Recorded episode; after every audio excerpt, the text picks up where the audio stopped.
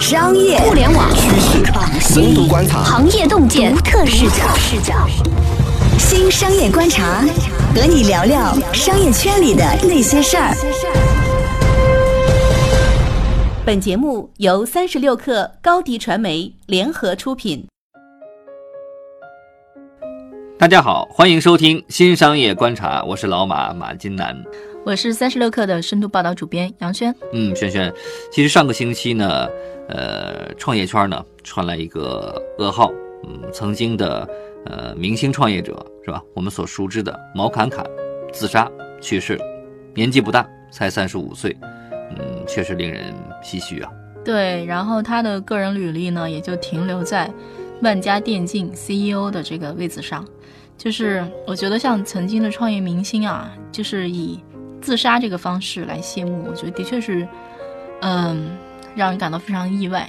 嗯，确实，去年十月的时候呢，嗯，万家电竞其实就关闭了哈。据说还有呃员工啊集体讨薪呐，是吧？我相信呢，在这个事件上啊，呃，毛侃侃内心一定是承受了太多的压力，然后最终呢，压力导致情绪崩溃。不知道最后呢是哪根呃这个稻草啊，最后压死了骆驼。但是我相信呢。在毛侃侃打开这个燃气阀门的那一刻，嗯，他内心可能应该是解脱的一种状态。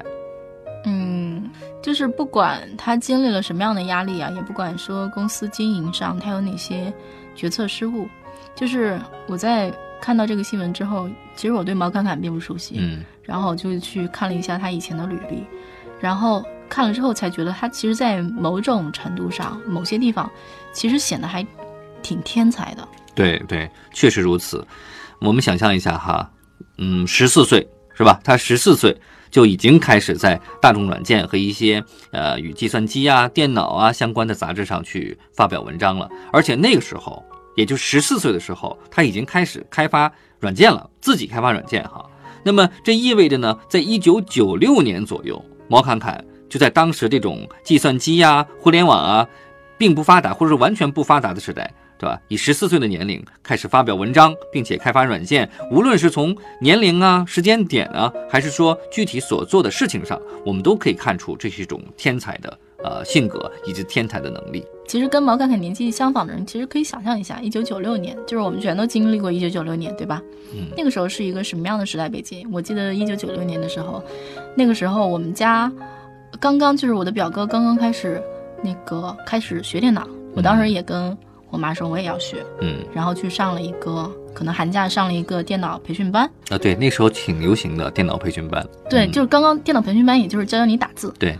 然后其实那个时候，很多人都不知道电脑是什么，各种事情都搞不清楚。而而那个时候，毛侃侃已经开始说，那个写软件了。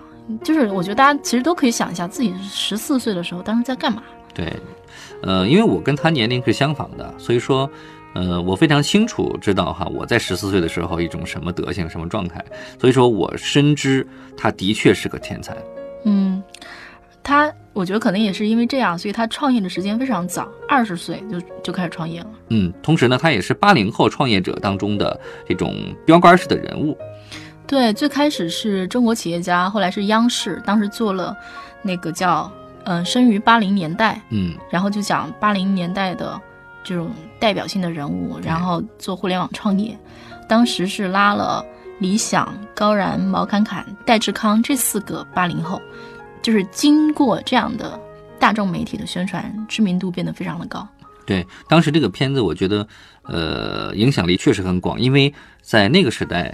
呃，专门对年轻人、年轻创业者做报道的片子，好像那时还是第一个。对，非常非常的新鲜刺激，就感觉对吧？对，而且理想呃做的是泡泡网是吧？高然呢做的是 MyC 是吧？MyC 直播网嘛。戴志康呢是开源这个开源软件嘛，然后 Discuss，然后毛侃侃做的是 Mojoy。那个时候就是八零后啊，他一直是被上一辈的人呢看成是垮掉的一代，所以说当这几个人集体出现的时候，立刻改变了呃八零后呢在整个社会上的这种印象。嗯，但是后来呢，就是毛侃侃的声音就越来越少的出现在媒体上，也很少其实有对他个人的和项目的报道。嗯，媒体啊，反正都是追热点的嘛。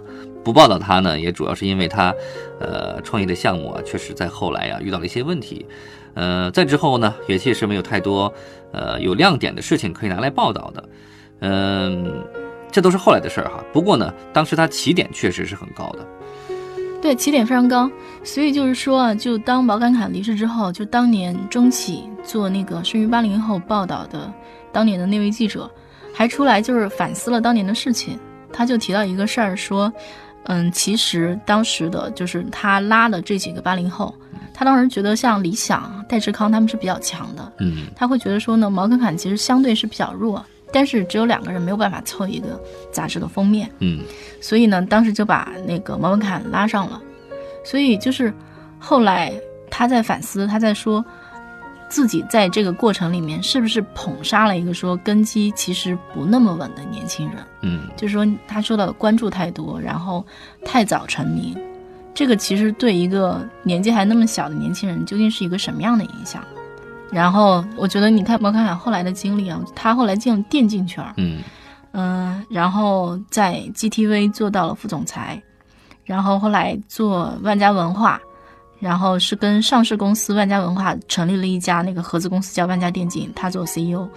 我不知道，就是你拿他去跟，其实之后还有大量大量的创业者都是八零后，其实他的这个履历其实并不是很很厉害、很光鲜，就是做这个事情好像，就是你再要数什么亮点哈，其实并不太数得出来。嗯，确实是，嗯，关于媒体人在这个事情上的一个反思，我觉得，嗯，从某种层面来讲哈，我觉得确实是通过这种方式有点捧杀的一种感觉。只不过呢，在那个时代之下，那么无论是大众还是呃年轻的创业者，还是媒体人，他都对年轻的创业者他们身上所表现出来那种激情啊，那种阳光的状态呀，以及那种呃创意的这种热情啊，这种信息都是渴求的。所以在那个时代之下。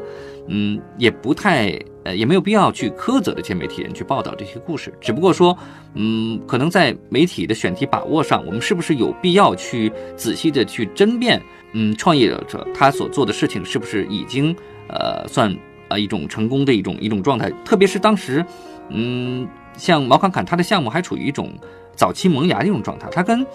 理想的泡泡网还不太一样，他们其实都已经有了一种成型的商业模式。其实早那个毛侃侃的项目还处于一种特别特别早期的想法阶段、萌芽阶段，所以那个时候就把它列成一种创业标杆，我觉得，嗯，确实是不太合适。现在反思下来啊，确实不太合适。我觉得主要又是央视有这么央视的影响力太大了。嗯，而且呢，我们又说到了这个万家文化，是吧？这个万家文化呢，呃，就是知名演员是吧？赵薇的龙威传媒准备。呃，高杠杆收购的那个上市公司，它自有资金六千万嘛，是吧？要撬动三十亿的这个股权收购，确实在当时也是中国资本市场上呃令人一次瞩目的呃这个事件。呃，后来呢失败了嘛，是吧？银行停了贷款，是吧？证监会还给了他们处罚，是吧？这个事情好像感觉起来，呃，有点像蝴蝶效应，是吧？好像因为赵薇，然后呃黄有龙，然后因为龙威传媒。然后，因为万家文化那次收购的这种失败，然后最后慢慢的导致了毛侃侃的自杀。嗯，对，也正是因为这次资本市场上的重组失败，万家文化呢股价暴跌，然后导致说万家电竞资金链就断了。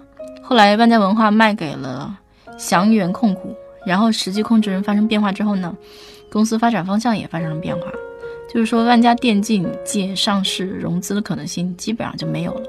这就是把毛侃侃的粮草给断掉了，你还是能够感受得到，毛侃侃的他所做的这个事情的命运其实是掌握在别人手里的。对，很很波折，然后呢夹在中间很难受，对吧？其实毛侃的这个后半段的创业人生哈，他确实，呃，很难称得上是说。标准意义上的这种创业，因为就你所说的，他的角色啊，他其实大部分的时候都像是一种呃拥有一部分股份或少部分股份的这种职业经理人，他并不能真正的左右公司跟项目的发展，他也其实没有从风险投资机构那里去融资，是吧？他背后呢，呃，始终是有一种啊大股东啊啊大老板呐在后面去去去支持，但是呢。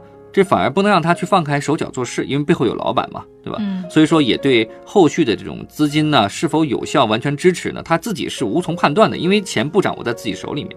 对，没错。其实相比同样是说当时出来的另外三个人，就是毛侃侃的人生的这个就是创业之路吧，的确是显得比较的曲折。然后像理想应该是这四个人里面最顺利的，嗯然后他当年做的泡泡网呢，是以一个挺高的估值卖掉了。他创办的汽车之家呢，市值也接近一百亿美元了。对，然后理想后来又跟易车李斌嘛创立了未来汽车，是吧？嗯，未来汽车现在也走上了发展的这种快速的快车道嘛，新车发布了嘛，刚刚发布没多久。呃，未来汽车呢也是中国现在本土的电动车汽车这个市场领域里面一支呃应该说最受瞩目的市场的力量。嗯，然后戴志康，然后把公司卖给腾讯之后，也做了投资，投资收益不错啊。对，高然呢，嗯，在离开这 MyC 之后也做投资了。不过他在 MyC 的时候，呃，因为呃饱受争议嘛，主要是因为他到处去演讲啊，参与活动啊，呃，现在看起来其实是很正常了，因为呃公关圈嘛，都要求创始人自己出来 PR 自己是吧，公关自己。当年还是大家对这个方式还是有点在意的啊，有点争议的。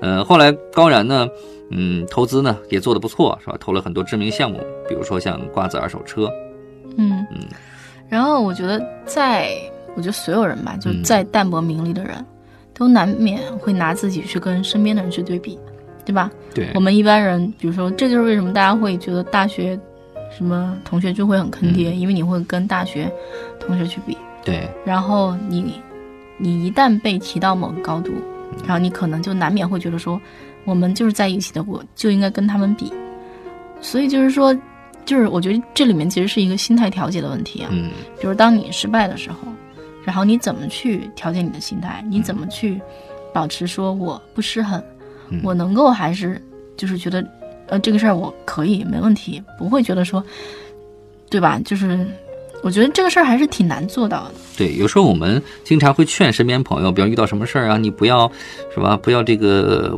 呃往那么多坏处去想啊，什么要平淡一点啊，淡然处之啊。其实说起来倒是容易，但是做起来是很难的。特别是说到了最后，王侃侃呢，因为项目失败，是吧？自己的房子啊、车呀、存款呢，都拿去填补呃自己项目的窟窿的时候，嗯，你想象一下，从一个当年的在央视，啊、在各大媒体，啊、在聚光灯下，对吧？享受着万众瞩目的创业明星，然后最后呢，到一无所有，这种巨大的落差，它是很容易让人一嗯到达一种崩溃的状态的。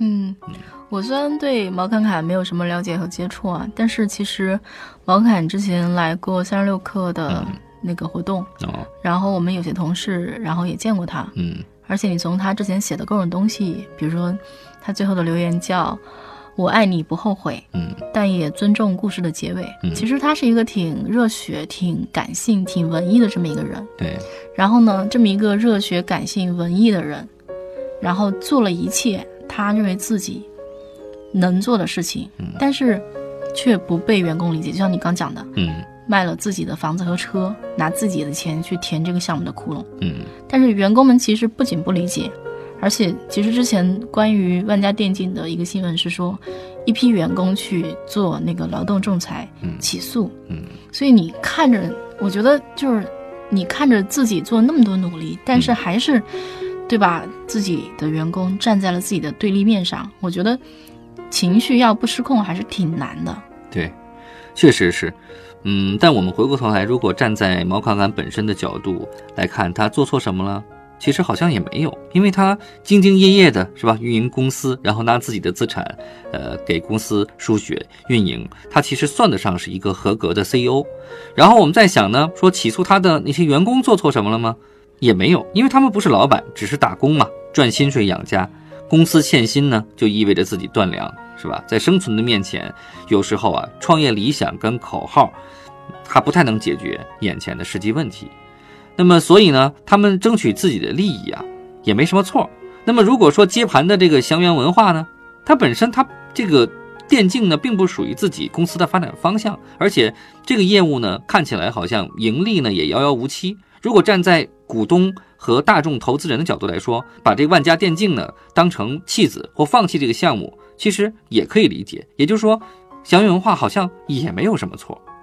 对，其实就看起来，就每个人都站在自己的立场上做的事儿都没有错，但是最后却是一个这么让人觉得遗憾的结尾啊，嗯。就是实话讲，我觉得创业这件事情吧，创业失败十的概率十之八九，对非常之大。嗯。我觉得有的时候可能就得愿赌服输，嗯。就是你因为甭管各种各样的原因吧，就比如说你说我这个项目好，嗯。我愿投资人不给我投钱，嗯然后但是资本一向都是这样的，它从来都是锦上添花，不是雪中送炭的。嗯当项目遇到问题的时候，投资人看到的都是风险。这个不管你之前履历多光鲜，然后你描述的性未来多性感，就大家就是投资人就是天生的就是一定要对风险敏感，不然他就不是投资人了。所以我觉得这个事情可能就是得愿赌服输，败了咱们就散了呗。那员工该给赔偿给赔偿，嗯给不了赔偿就是按劳动仲裁走。嗯那毛侃侃如果拿自己的资产已经进去了，那你自己就是这个事儿已经做了，嗯落子无悔，那就认输吧。嗯我觉得这个其实按道理说是这个事情正常的路径。嗯嗯嗯，而且按照其实像你所说的啊，毛侃侃是一个比较感性的人，能看出来，因为你想啊，在自己不是大老板的情况下，拿自己的房子、车跟存款去补贴，呃，自己做 CEO 的这么一家公司，其实，嗯，从法律意义上来讲，他大可没有这个必要，对吧？他不承担这样的一个责任，但是他这么做了。我相信，就是能看得出来，他确实是一个好的职业经理人，是一个好的老板。同时呢，也能看得出来，他在面对呃资本市场的时候，嗯，稍显有点稚嫩、他还是非常感性和感性。对和那种对于这公司还我觉得应该是投入程度还是非常非常高的。对，呃，而且当天呢，我看到呃毛侃侃自杀的消息之后呢，我自己也发了一个朋友圈啊，我说的是呢，每一个创业者都值得尊重。其实这是一个呃发自内心的一句话哈，因为创业呢确实是一个高风险的职业选择，失败是必然的，成功是偶然的，是吧？每个创业者呢每天都会面临那种煎熬那种感觉。有时候呢是资金不足，有的时候呢是价值观的选择。就有时候当你说面临着是先活下去呢，还是坚守自己的价值观两难选择的时候，其实到最后呢，大部分这个创业者都会选择先活下去，啊，创业后啊，你就会变成那种你自己之前最讨厌的那种人。嗯，我看过报道说毛侃侃之前其实是患过重度的抑郁症。哦，这其实是一个挺危险的信号，因为其实对于患过抑郁症或者是抑郁症还没有就是，就是他没有永远他永远没有痊愈的那一天，就嗯永远你是说我要跟这个病做抗争，我要试图活得正常。嗯但是一个罹患过重度抑郁症的人，然后我不知道他后来好没好，嗯。他可能认为自己的状况好了，嗯。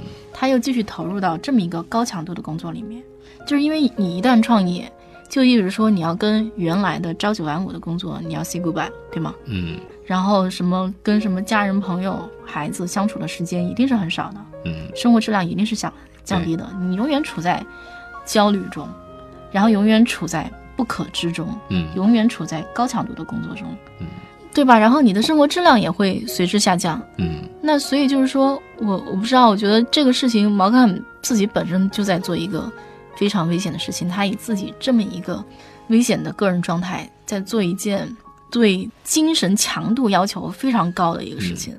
嗯，对我觉得太危险了。我觉得作为媒体哈，嗯呃，大部分的时间他都是在报道创业者有多么的成功啊，项目有多么多么好啊，这个模式有怎样的创新。其实应该呃做一期呃我们做一期节目也好，或做一期报道也好，那么关注创业者他自身的这个心理问题，因为我相信有大量的呃互联网圈的创业者，嗯，很多人心态可能都是有点问题的，或者说都是呃患有抑郁症的。对，因为他们每天确实处于高压力这种工作状态当中，也许以前他没有抑郁症，因为这种压力导致他有抑郁症，所以我觉得我们可以做一期相关的探访和报道，也呼吁大家，呃，这个创业圈的呃伙伴们关注自己的这种心理健康的问题啊。所以说呢，不要相信这个创业是什么啊一种信仰啊，创业是一种生活方式啊啊要享受创业之类的这种鬼话。其实你看到都是创业者成功后的这种光鲜亮丽的一面。你根本看不到他当年那种啊苦涩呀、煎熬的一种状态。那些所谓的呃创业故事呢，也都是企业成功之后包装出来的啊，美化出来的。呃，我自己创业过，所以说我想说啊，创业真不是人干的，而且呢，只有自己创业了，才会更加理解这个老板的处境，是吧？理解老板为什么都特别鸡贼，不愿意给你涨工资，是吧？不愿意你请假，是吧？给你下各种各样的 KPI 指标，是吧？而且还动不动就骂人，嗯，我觉得呀，那是因为他们自己呀，就本身过着一种废人的生活。对啊，别以为老板看起来挺威风的，嗯，但是事实上你想想，就以毛侃侃这种，就是我相信大家都看到了，他去跟他的大股东要钱，然后希望能够继续投资的时候写的那些信邮件，你要知道，当一个老板就意味着说你要为一家公司的资金链，嗯，为员工发工资负责，嗯。你要为员工交社保负责，然后这个时候你出去，你去见客户，跟客户说好话，拉单子，然后你去见投资人，跟投资人要钱，那个时候的就那种状态，其实他们受的委屈一点也不比员工少，只会更多。对，有人说呢，创业是一种修行，是吧？那么既然是修行呢，那你就得忍得了人所不能忍，处变不惊，坚韧不拔，而且呢，你还得必须有天将降大任的啊这种各种准备。成功的创业者身上的每一缕呃那种精彩的光环，其实都是拿苦痛换来的。嗯，对，甚至是生命。是的，甚至是生命，这就是创业的代价。所以说，我们应该尊重每一个创业者。嗯，而且我觉得这个事情啊，我觉得不能仅仅给毛侃侃定义成一个创业者。嗯我觉得他应该是一个完整的鲜活的人，他是一个感性的、嗯文艺的人，他是一个有很多梦想的人，他同时他是一个患有抑郁症的人。我觉得毛侃侃的离世不仅仅是说哦，他是一个创业者的离世，我觉得他其实是一个身处痛苦中的人，然后他没有得到帮助，嗯或者说他没有及时的去求助、寻求支援的这么一个人，最后就是自杀了、离世了，他是这么一个结果。我觉得我们不仅要谈创业者的朋友，其实我觉得很多创业者他可能在失败十遍也不会自杀的，嗯他没有这些问题。嗯但是，比如说那些嗯心里处在煎熬中的人，他可能就是一个普通的职员。嗯然后，当你处在痛苦之中的时候，你要去求援，嗯不要用自杀这种方式结束自己的生命。嗯，确实是。嗯，生者如斯夫，逝者长已矣。希望呢，嗯，毛侃侃在天国呢，能做一个呃无忧无虑的不羁少年。也希望呢，每一位创业者啊面对失败的时候不悲，面对成功的时候不喜。那么，既然创业呢是一场修行，那么既然走上了创业这条路，啊，那就别用世俗的观念去看待自己，还原自己一个纯粹的人生吧。好，今天呢，我们就先聊到这儿。呃，如果您喜欢我们的节目，就请下载三十六课 APP，或者为我们的节目点赞、转发或者评论。嗯，我们下期再见。拜拜。